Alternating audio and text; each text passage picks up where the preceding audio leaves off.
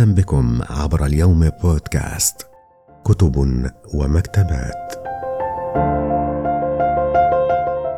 كتاب الجائحة رصد لتداعيات كورونا.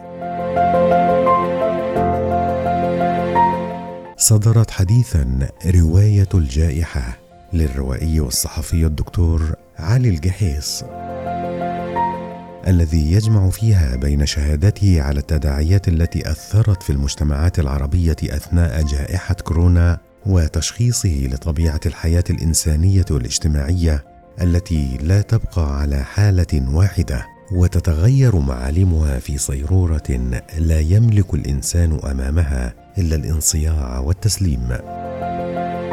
جاءت الرواية في 142 صفحة من القطع المتوسط.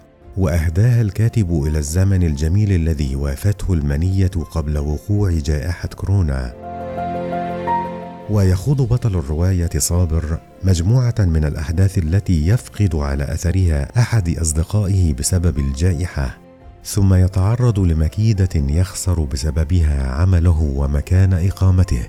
ويضطر إلى مغادرة البلد التي عاش فيها لسنوات طويلة من عمره.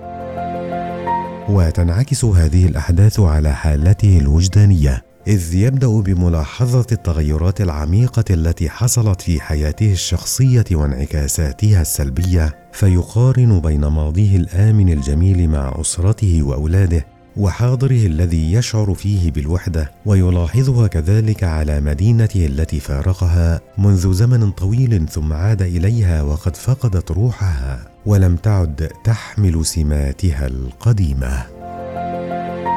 شكرا لاستماعكم لنا وعلى وعد بلقاء جديد عبر اليوم. بودكاست دمتم في أمان الله.